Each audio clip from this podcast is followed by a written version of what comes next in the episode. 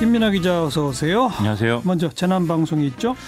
이 중앙재난안전대책본부에서 전하는 말씀입니다.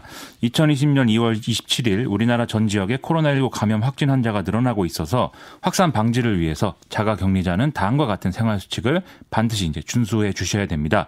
첫째, 감염병 전파 방지를 위해서 격리 장소 외에 외출을 금지해야 되고요.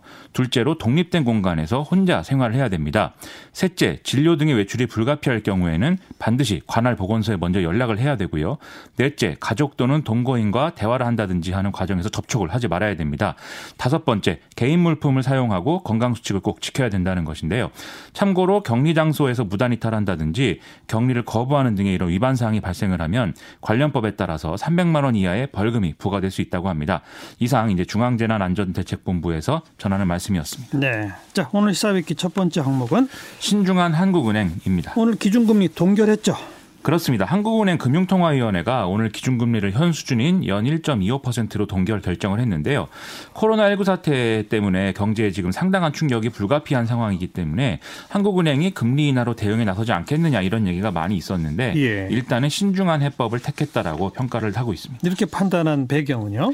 일단 최근에 국로, 국내 수요 생산 활동 위축은 경제적 요인이라기보다는 감염에 따른 불안 심리 확산에 주로 기인을 하기 때문에 음. 이런 뭐 금 금리 뭐 인하보다는 미시적인 정책이 더 효과적일 것으로 판단을 했다라고 한국은행은 설명하고 있는데요. 예. 여기다가 가계대출 증가세가 여전히 높고 정부의 부동산 대책 이후에도 주택 가격이 안정되고 있다고 지금 확신하기는 어렵기 때문에 아직 금융 안정에 유의할 필요가 있어서 동결 음. 결정을 했다고 설명했습니다. 그러면서 금년 성장률 전망치는 낮췄다면서요?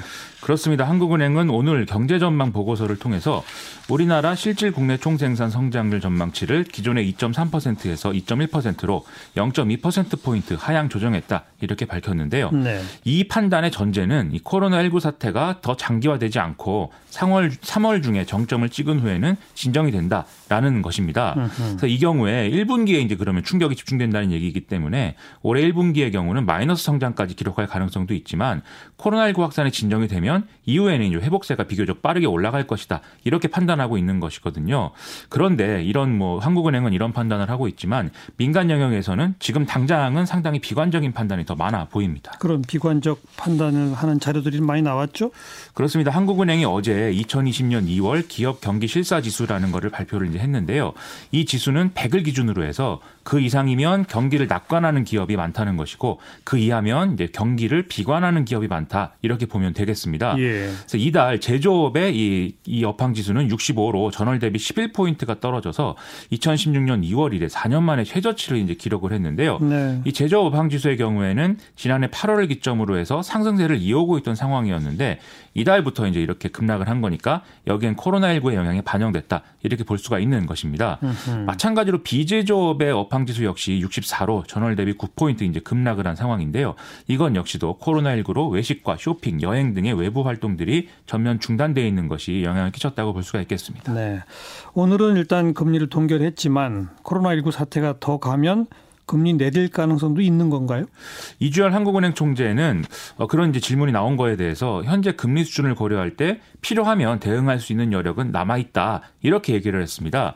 그럼 이제 따라서 4월 달에 금통위가 열릴 때 여기서도 이제 금리 인하를 고민할 이제 여진이 있다라는 얘기니까 예. 예, 금리 인하가 여전히 단행될 가능성은 있다라고 볼 수가 있겠는데요. 그리고 4월이라고 하면은 너무 늦을 가능성이 있으니까 그 전에라도 임시로 이제 금통위를 열어서 결정하는 방법도 있다 이런 얘기도 나왔습니다. 네. 다만 이제 이주열 총재는 아직 그렇게까지 이제 임시로 금통행을 여는 방법까지는 고려할 단계가 아니다 이렇게 얘기를 했고요. 음. 그리고 양적 완화라든지 이런 뭐 이른바 비전통적 방법에 대해서도 아직은 고려하고 있는 건 아닌데 앞으로 금리 정책의 여력이 축소될 가능성에 대비한다는 차원에서 관련 연구를 진행 중이다라고도 얘기를 했습니다. 네. 앞서 미시적 대책이 더 효과적이다. 이게 한국은행의 입장이라고 그랬잖아요. 그렇습니다. 그게 어떤 것들이죠? 일단 한국은행은 코로나19 피해 업체에 대한 어떤 금융 지원 확대를 위해서 금융중개 지원 대출 한도를 기존의 25조 원에서 30조 원으로 5조 원 정도 증액하기로 했다고 오늘 밝혔는데요. 그런데 사실 이런 미시적인 대책의 경우에는 한국은행보다는 지금 정부가 적극적으로 내놔야 되는 상황이다. 이렇게 볼 수가 있겠습니다. 그렇죠. 이런 상황이기 때문에 정부는 오늘도 이제 일부 대책을 또 내놓은 그런 상황이었습니다. 오늘 어떤 걸 내놨어요?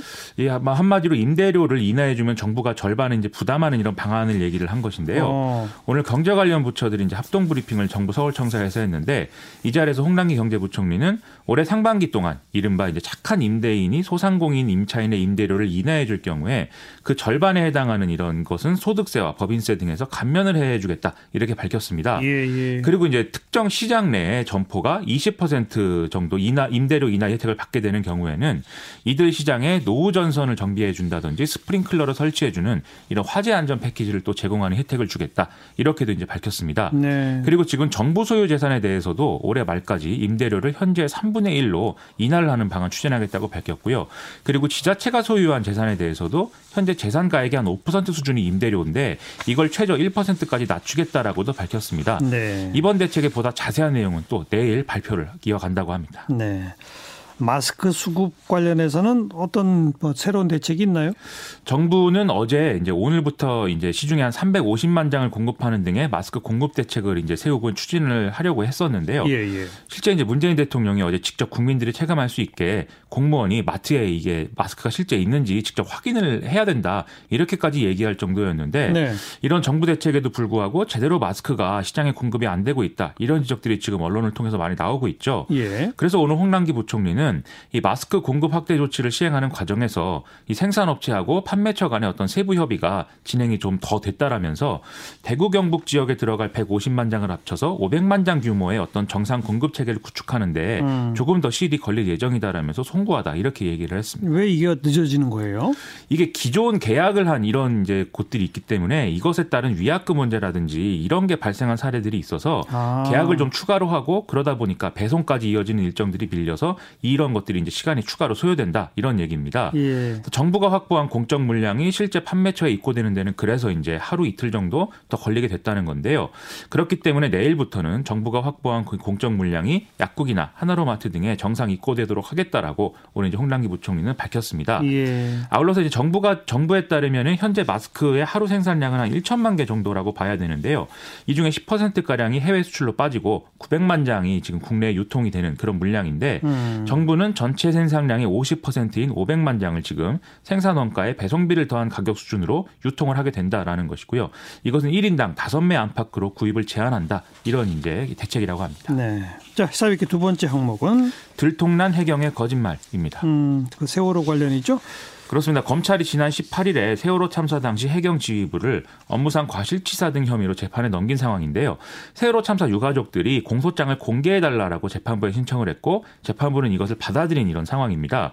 그런데 이렇게 공개된 공소장을 보니까 세월호 참사 당시 해경 간부들이 퇴선 방송을 지시했던 것처럼 공문서를 조작을 해서 국회 질의 등이 대응하려고 한 정황이 나타났다. 이런 소식입니다. 퇴선 방송 지시한 것처럼 문서를 조작했다. 그렇습니다. 아, 좀 자세히 알려주세요. 이 공소장을 보면 당시에 김문홍 목포 해양경찰서장은 2014년 5월 달에 세월호 참사 당일인 4월 16일 오전 9시 5분에 자기가 퇴선 명령을 내렸다라는 허위 내용이 적힌 문서를 해경 소속 300 구함 이모 함장에게 전달을 했다고 하는데요. 하하. 하지만 실제로 퇴선 조치는 참사 당일 승객 구조가 사실상 불가능해진 9시 59분에서야 이뤄졌다라는 겁니다.